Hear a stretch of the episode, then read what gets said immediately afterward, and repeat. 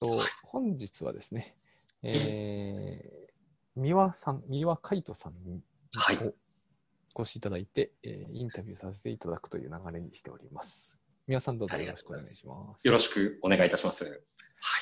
あの、私の拙い情報では、三輪さんは海外で結構活動されているというイメージなんですが、おっしゃる通りです。はい。簡単にはい、簡単に自己紹介その辺のさことをお話しいただけると、はい。ありがとうございます。はい。あの、多分、今ですね、えー皆さんがこうイメージされた、まあ、海外とは少し異なる、いわゆるこう途上国と呼ばれる国で、えー教育支援の活動を行っております。具体的な国で言うと、バングラデシュという本当にインドの隣の国であったり、えーその隣の国のネパールという、まあ、おそらくなかなかこう行ったこともないかもしれませんが、まあ、世界的にもその貧しい人が多いと言われる国で、まあ、恵まれない子どもたち、若者に教育を届けるといった仕事をしております。はいあの、それがお仕事だという認識でいいんですか？おっしゃる通りです。なるほど。あのそうですね、これもおそらくその会社のイメージがあるかもしれないですが、僕たちはあの NPO という形態をとっていまして、まあ、言ってしまえばこう皆さんからこう寄付していただいたり、まあ、応援していただくことを通じて、えー途上国で、えー皆さんのある種代わりに、えー教育を届けるといった活動を行っていますね。なるほどね。はい。あのーとはいえ私は三輪さんとその、お仕事を通じて知り合ったわけでも何でもなくて、東京おっしゃる通り大学研究会というね、あのーはい今はちょっとえ あまり開催されなくなってしまった。昔はね、あの定期的に開催していた東京のあのライフハック、まあ好きな人が集まるというそうですね会ですね、はいあれはね。はい。三輪さんはあそこ、第何回ぐらいから行かれてたんですか？えっとですね、実際佐々木さんとお会いしたよりも前、はいはい。えっと佐々木さんと最初にお会いしたのは、実はうん東京ライフハック研究会ではなく、関西ライフハック研究会だったなと記憶してまして、なるほど。はい。そ。の当時は私関西にいらしたんですか？そうですね。2010年、11年は、えーはい前職にあたる JICA 国際協力機構の大阪国際センターに勤務しておりまして、まあ、まさにその時にですね、そのもう少し生産性を高めたいと思っていた時に、関西ライフワーク研究会が立ち上がって、佐々木さんに初めてお会いしたのが、なるほどきっかけだったと思います。えーそれは、場所はじゃあ大阪ということですかね。大阪でしたね。はい。その時に、あの、佐々木さんのことをご存知の方であれば、よくご存知かもしれない、あの、ベックさんこと北さんであったり、倉下さん、ラシタさんですね、はいとお会いしたのが2010年、11年ぐらい。でしたなるほど。その時から10ずっと年ぐらい前か。そうですねはい。あの、三輪さんは東京ライフ研究会のあの、ライトニングトークってやつですか、あ LT あでありがとうございます。はい。何回かお話しされてましたよね。ありがとうございます。そうですね。はい。あれは大変印象に残っていて、あ今本当ですか？覚えてるんですけど、あ、光栄です。はいい。やいや、とんでもない。あの、今回本出されたじゃないですか。はい。それもプレゼンの本、そうそう、それ。そうなんですプレゼンの本ですよね。はい。ありがとうございます。はい。これも、やっぱりそういうことについては皆さんずいぶん昔からいろいろと考えられてたんですか、その、どうやってプレゼンをしようみたいな。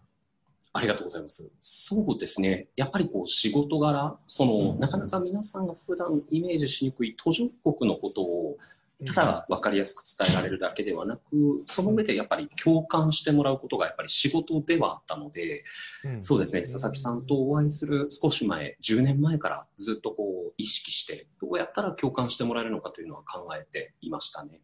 はい。そうすると、まっすぐ質問するならば、どうやったら共感してもらえるんですか？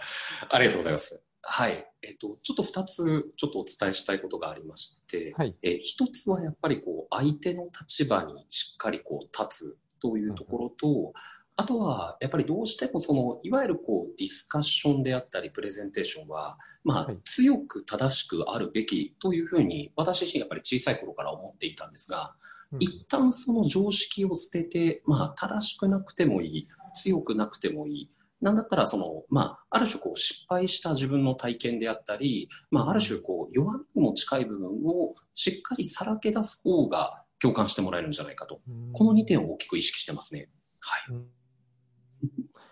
それ実際に、えっ、と、バングラディッシュとかでも、あの、プレゼントかなさったんですか、うん。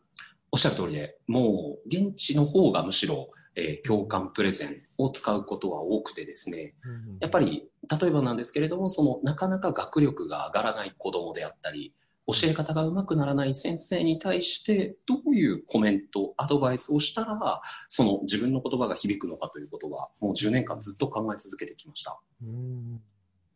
何語でやるんですか？ちなみに。英語ですか？英語ですね。あとはやっぱり生徒によってはどうしてもそのやっぱり英語がわからない子に関しては、まあ現地の仲間があの英語も、えー現地語のベンガル語も喋れる仲間がいるので、まあ仲間を通じてどうやったら生徒の心を動かすことができるのかということに挑戦し続けてきましたね。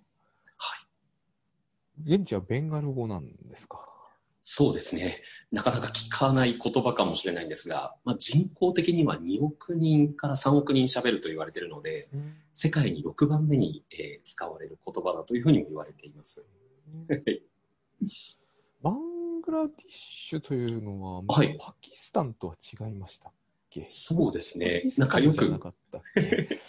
よく、えっ、とですね、東パキスタンと言われていた時代がありまして、さすが佐々木さんよくご存知で。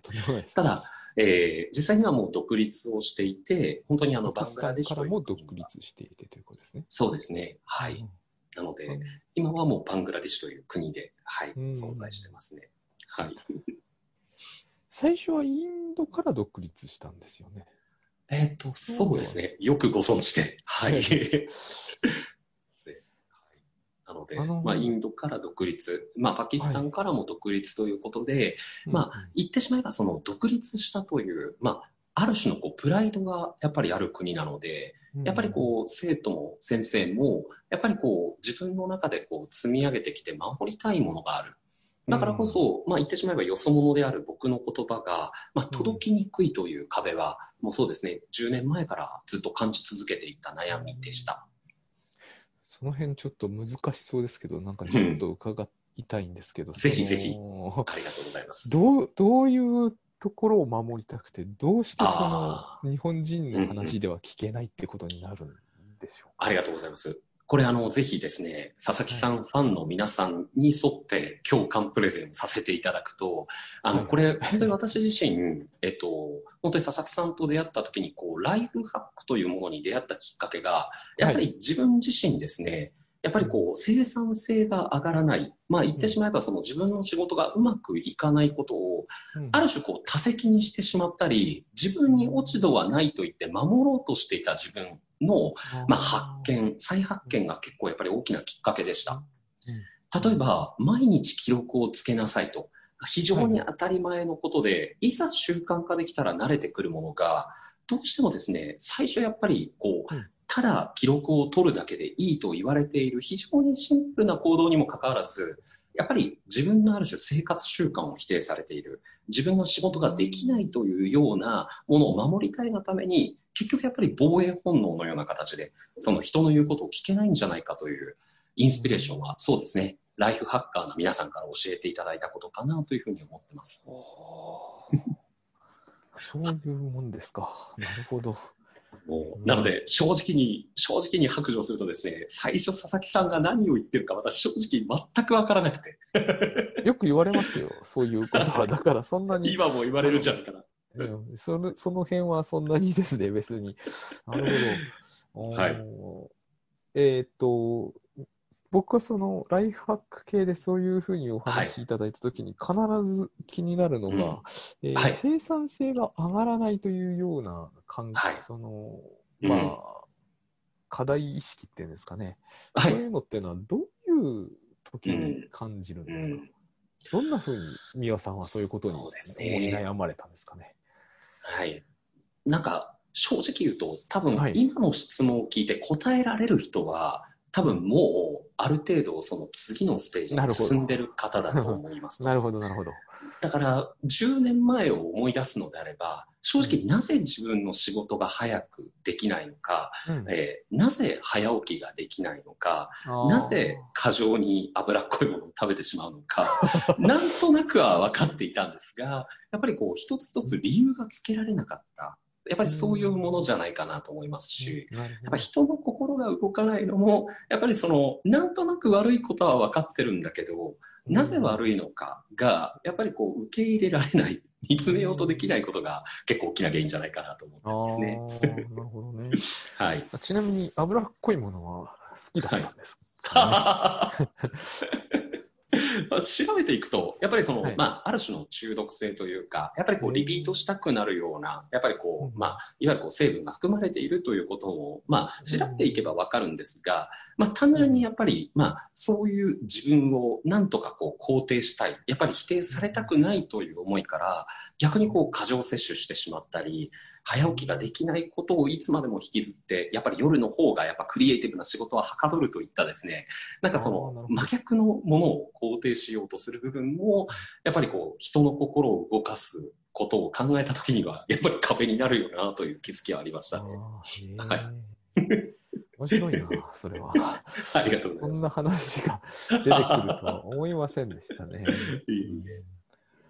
あの、この100%共感プレゼンという本なんですけども、はい。これはどういう、その、うん。なんていうのかな、ライフハックみたいに、いわゆるこうあ、1、うん3みたいな流れなんですか？それともこう、承諾で。ありがとうございます。はい。はい。えっと、ハイブリッドと言ったら響きがいいかもしれないんですが、うんえっと、やっぱり、まあ、大前提としてやっぱり、やっぱこの本を見てくれて、やっぱ共感してもらいたいなと思ったので、うん。ある種本自体が、あの、すみません、ちょっとしたネタ話になってしまうんですけど、あの、うん共感プレゼンスタイルで、あの、まずは僕の失敗談であったり、苦い記憶から紹介して共感していただいた上で、ある種こう、ネタ明かしというか、ネタばらしをしていくような、うん。あの、謎解き本のような形になっております。あただ後半の、あの、はい。いわゆるこう、解説パートについては、はい。えーこれもう、佐々木さんからこう、今回の取材の声をかけていただいたときに本当にびっくりしたんですが、うん。まあ、いわゆるライフハッカーな皆さんが、やっぱり過去に出版された本、ライフハック系の本ですね、そちらを大変参考にさせていただきながら、どうしたらその人の心を動かすという不確かなものに対して、いかに再現性高く持ってもらえるのかということを意識して、なるべくそのいわゆるこう汎用的なあの、うんまあ、フレームのみを紹介する形にさせていただいたというところが一つポイントになります。えー。なるほど。はい。あのーちょっとまた、あの、大元な話みたいなところに行くんですけど、はいそ。もそも皆さんどうしてそういう仕事をされたいと思われたんですか？あありがとうございます。あの、まあ、もともと、その、まあ、プレゼンとは言いつつ、僕にとって、その、いわゆるこう、自分の言葉で人に応援してもらうのが今、まさに仕事になっております。うん具体的に言うと、その、まあ、言ってしまえば佐々木さんのように、えーうんバングラデシュのことがある程度ご存知である方以上にもっと理解が、まあ、言ってしまえばない。初めてなんだったらバングラデシュという国のことを聞いた人に対して、そこからゼロベースで共感してもらって、最終的には冒頭でお伝えしたように NPO なので、寄付をしてもらう、応援してもらう、協力してもらうところまで行くには、うんやっぱりですね、こう、いくつかこう、超えなければならないハードルがあるなということを、まあ、この10年ずっとこう感じながら生きてきました。はいはい。うんはい。でやっぱり、こう、まあ、そこから、まあ、言ってしまえば自分でどこで、その、いわゆるこう、響かなかったのかっていう、まあ、いわゆるこうログを取り出してきてから、うん。ある程度の法則性が見えてきたのが、うん。そうですね、3年ぐらい前に非常に大きな失敗をしたあたりで、ようやく、あ、そっか、ここで人の心は離れていったのかとか、ここで私は失敗してるんじゃないかとか、なんかそういった気づきがありまして、なんかそうですね、できることなら同じ失敗を皆さんしてほしくないなという思いで、プレゼンの方法をなるべく言語化するように、その時点から心がけましたね。うんちなみにその3年前のなんとかというのは伺ってもいいですか？はい。えっと、これはもうですね、えっと、本の方で、えー冒頭一発目に書かせていただいてるんですけど、あじゃあ、あの、半分ぐらいでいいです。半分ぐらいで。まあ、すごくもう10秒くらいで説明するとですね、はいえー奥さんと離婚して一緒に働いていた部下が半分ぐらい辞めてしまったという、まあ、非常にこう、自分のコミュニケーション力不足、伝える方がやっぱり伝わなかったために、こう、いろんな人をこう傷つけてしまった過去がありまして、3年ぐらい前に。そうですね。その時に、まあ、それを気づかせてくれた、まあ、友人や仲間がいて、やっぱり今しかやっぱ変わる機会がないかもしれないという、まあ、そういう気持ちで、改めてこう、プレゼンの、あの、あり方、まあ、いわゆるこうコミュニケーションの取り方について、えー考え直した結果、たまたまなんですけど、その半年後の、まあ、いわゆるこう、プレゼンの、まあ、展開児童会大きな大会で、あの、うん。日本一優勝することができまして、だからもしかしたらですけれども、その、いわゆるこう伝えることが苦手、話すことがやっぱり嫌だ、怖いと感じている人が、ちょっとしたきっかけを持つだけで、もしかしたら伝えるプロになれるかもしれない。いろんなことがうまくいくかもしれないという思いがあって、当時ですね、えー、大体4万字ぐらいのこう結構ボリューミーなブログ記事を書いたところ、その記事を、そうですね、4万字ぐらいだったと思います。えーそうですね。あの、ちょっと続編を書いたら7万字くらい多分言ってたんですけれども。そうなんです。で、それもあって実は、えーちょっとすみません、裏話になるんですけど、あの、うん。本のあの出版をお声かけいただいた時にも、やっぱりそのブログを、まあ、うん。ある種こう参考にしていただいて、あ、ね。だったらということで、あの、非常に早く、そうですね、本の出版が決まったのが半年弱前だったんですけど、あの、出版の中では非常に速いスピードで本を出させていただけることになりました。うんうんうんうんすいません、長々と。あいやいやいや。僕は三輪さんを少なくとも3年前よりは前から知っているけれども、コミュニケーションで感じがものすごくいい人だなという印象が何もないんですけれども。そうですね。えーまあ、やっぱりこの本でも少し書いているんですけれども、まあ、はい多分佐々木さんとお会いした頃ぐらいにも、やっぱりその大きな転機はあって、うん。あの、多分佐々木さんとお会いしたのが2010年か11年ぐらいだったと記憶してるんですが、はいはい。あの、当時ですね、少しその世界的にベストセラーになって日本でも少し遅れてやってきた、プレゼンテーション前という本が出た後。だったかはないと思いますね。はい。出た頃かはわかんないけど。はい。まさに僕の中で、本当にあの、佐々木さんはじめとした、まあ、いわゆるこう仕事のメンバーというか、仕事の皆さんと、うんあとそのプレゼンテーション前の本をこうまとめて読んだのが多分社会人1年目か2年目の頃ぐらいだったので、やっぱり、あれですね、多分佐々木さんにお会いする1年前のビフォーアフターを比べると多分劇的にそのプレゼン力はやっぱ一旦こう上がった瞬間ではあったと思います。これね。逆にそれ以前はもう本当目も当てられないようなプレゼンをしていたと自負しております。その、すえっ、と、今のようなお仕事をされていて、さらにその前にですね、その NPO をそもそもやろう、最初から NPO なんですか会社員じゃなくて。えっと、社会人として、えーはい。最初の職場が、まあ、JICA 国際協力機構という、うん。まあ、言ってしまえば反民反官の組織だったんですけど、えっと、いわゆるこう会社のように事業収益を、えーはい稼いでいないという意味では NPO に近かったかもしれませんね。なるほど。はい。なので、そういずれにしても、がしたかったということですか、そうですね。やっぱりこう、まあ、大学生の頃に、いわゆるこうんう途上国を旅して歩いたときに、うんまあ、その、そうですね、えー途上国の人たちがかわいそうという意味ではなく、途上国の人たちに、あの、結構その、いろんなところでこう旅先で助けてもらった、まあ、うん。小さな恩のようなものがありまして、まあ、できることなら恩を返したいし、そういった人たちと働きたい、えーそういった思いがあって、という、すいません、ちょっと自分で今説明しながらですね、ごめんなさい、多分あの、今の話し方だと多分共感はしていただけないなと思いますので、少しだけですね、共感プレゼンメソッドで今の話を少しだけお話をさせていただくとですね、ぜひ。はい。ありがとうございます。えっと、きっかけはあの、ラオスという国、はい。まあ、はい。本当にあの、まあ、日本からも近く、まあ、うん。東南アジアなので、比較的こう旅行で行かれた方も多いかと思ううん国なんですが、うん。ラオスに行った時にですね、あの、北のある町で、あの、はい。い、わゆるこう、お祭りがあってですね、えー、私、あの、やっぱりこう、途上国に来たのであれば、うん。せっかくだったらやっぱりその現地のお祭りも味わってみたいということで、うん。えーうん。そこのお祭りに参加したんですが、はい。あの、日本でいうですね、僕もあの田舎出身なんですけど、非常に田舎っこいお祭りでして、あの、断るごとに、あの、いわゆるこう、強めのお酒を飲む、たしなむお酒でして、はいはい。で、もう、沖縄っていう、えーいわゆるこう空数であったりとか、はいはい。まあ、本当に非常に強いアルコール度数のある、ラオラオというお酒をこうクピクピやっていたらですね、僕はあの、あろうことか、えー初めて行った旅先で、あの、記憶を飛ばしてしまっていてですね、へでもーごめんなさい、あの、ビデオ的には美しくないんですけど、あの、いわゆるこう、おえって吐いてしまったものが、うん。自分のこう、服であったりズボンにかかってしまったところまでは記憶あったんですね。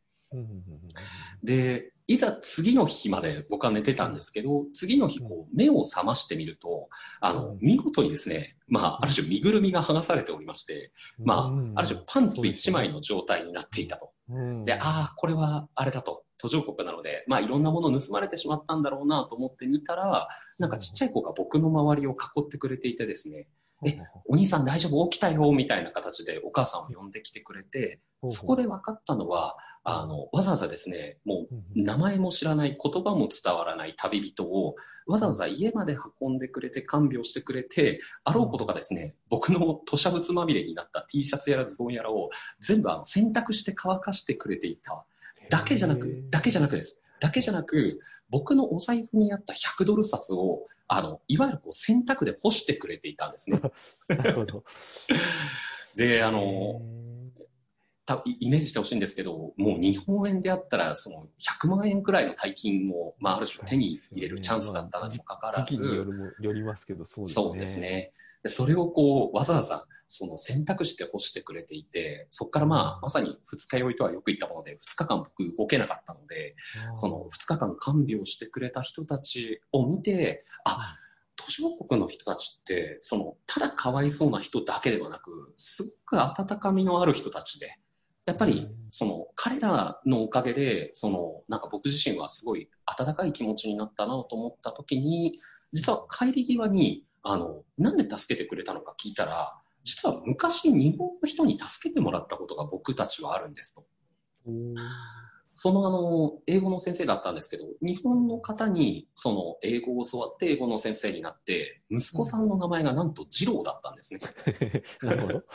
まあ、できすぎた話に聞こえるかもしれないんですけれども、うんあ、そっか、国際協力って実はその恩返しのこう、なんというかこう、連鎖というか、なんか、そういったものが繰り返されるって知ったときに、あ、もしかしたら自分の世代ではないかもしれないけど、例えば僕よりあの年下の世代の子が海外に行ったときに、同じ思いをしてほしいなと思ったときに、あ、国際協力面白い仕事かもなと思ったと。こんなストーリーが、すいません、共感プレゼン風の僕の物語の 紹介になります。なるほど。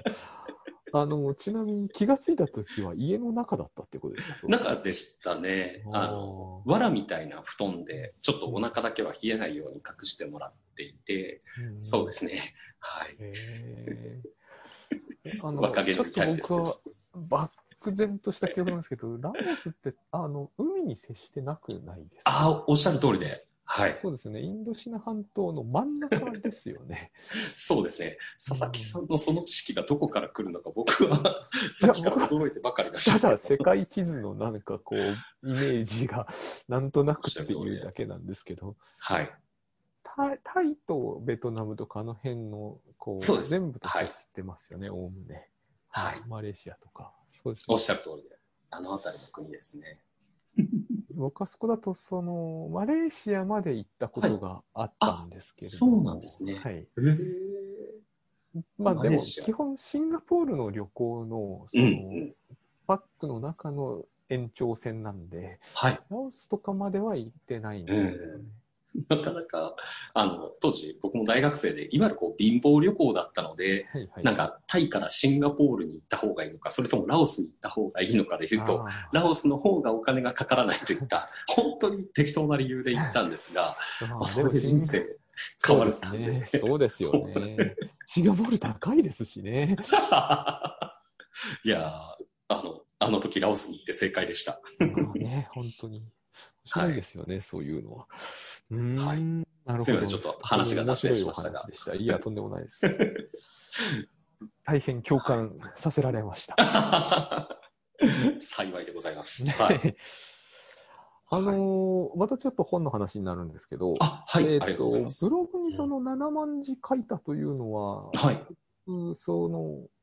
離婚されたっておっしゃいましたか？さっきほど。そうですね。そのことについては特に触れず、えーまあ、本当にこう、佐々木さんやライフハッカーの皆さんが書くように、まあ、私がその優勝した当時のこうプレゼンテーションを、まあ、いわゆるこう準備段階から最後当日本番終わった後までを時系列順にどういうことを考えてどういうことを意識したのかという、うん。まあ、本当にあの、ハッカー系の記事を、うんそうですね、それが約4万字くらいの記事が。問題、問題っていうか、その驚かされるのは、その時系列順とか、はライフハック系のっていうのはわかるんですけど、それが4万字になっちゃってるのはね。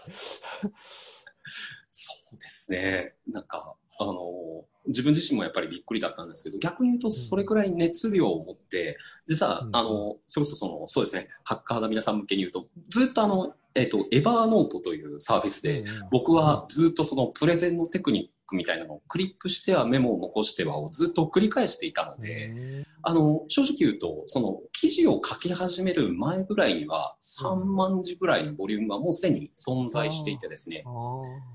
からやっぱ7、8年かけてこうずっと貯めてきたものを、ようやく、まあ、一つ実績ができたということで、記事にしたという経緯がありましたね。なるほどね。はい最。終的にはそれが7万字ぐらいまでになるということなんですか。そうですね。えっと、4万字の、まあ言ってしまえば技術系のお話と、あとはやっぱりプレゼンテーションってやっぱ良いプレゼンにどれだけ出会えるかが大事だと思ったので、まあなかなあかその調べても出てきにくい、まあ良いプレゼンのあのリンク集は多分たくさんあると思うんですけど、うんうんどういった点がこのプレゼンの良いポイントなのかといううん、まあ解説記事がこれが3万字ぐらいのボリュームだったと思いますね。うんうんその共感というような点以外では、例えばどんなプレゼンが良いプレゼンということなんですか？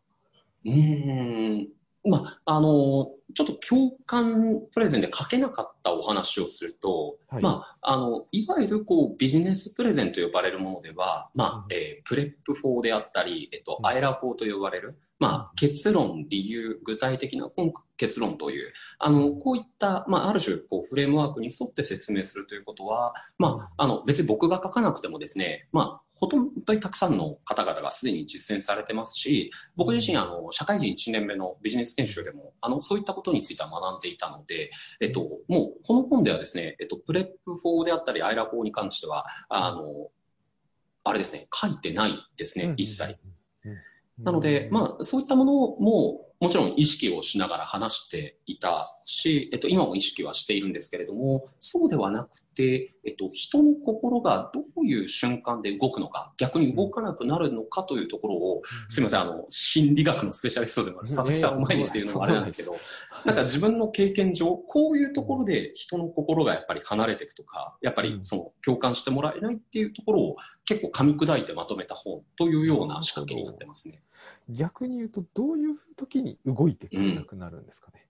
ああ、ありがとうございます。えっと、ちょっとすみません、本の中身に触れてしまうとですね、はい。えっと、僕自身やっぱりこう、例えば寄付をしてもらうという最終的なゴールがあったときに、その、全く興味を持ってくれない人が、えっと、僕に興味を持ってくれるまでに、えっとうん、本の中でも触れてるんですけど、えっとうん、大体3つくらい壁が存在するのではないか。どういう壁かというと、えっと、まずそもそも興味を持ってくれないというう、んえっと、他人事の壁ですね。。あ、ごめんなさい。えっと、無関心の壁ですね。うん。で、うんその先に、えっと、あなたの話はわかるけれども、それ私には関係ないよね、うんという他人事のう壁。んうん。で、最後は、これ一番大きいと思うんですけど、あ、あなたの話は分かったし、私にも関係ありそうだけど、今じゃないよね、という。まあ、最後に。保留をされてしまうという保留の壁。まあ、うん無関心の壁、えっと、他人事の壁、保留の壁という、この3つの壁を、果たして、そのプレゼンで超えようとしてますか？できていないのだったら、どこのタイミングでつまずいたのか？というところを、私そうですね、3年よりも少しずつ前なんですけど、3年から4年前くらいから意識して、あ、ここで多分いけなかったな。逆にここをいけたけれども最後の保留の壁でつまずいたなっていうのを結構そのログに残していったりして、うんこれが少しずつ確信に変わってきましたね。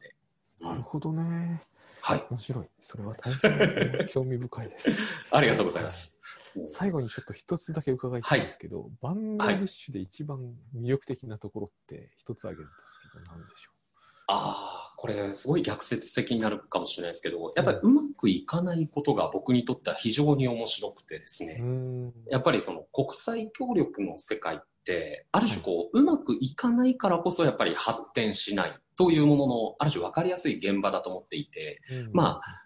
そうですね、ちょっと極論かもしれないですけど、課題がいっぱいある状態だというふうに思ってます。あでもちろんそこにはあのすごい人間らしい課題例えば朝眠いから起きられないとかーなんとなく今日は天気がいいからそのなんというか日向ぼっこをしたいとかっていう理由でやっぱ勉強しないみたいな話もうん。少なくはなくてですねなんかそういった人たちに無理に価値観を押し付けるんじゃなくて彼らに合った方法でどうやったらそのまあ言ってしまえば仕事勉強生活をアップデートできるのかを一緒に考えていくプロセスは僕にとってもすごい発見の多い学びにもなり、時間でもありますし、なんかやっぱりそこからこう得られるその最後に返ってくるありがとうという言葉は、もうこの上なくそうですね、幸せな気分になれる現場かなというふうに思ってますね。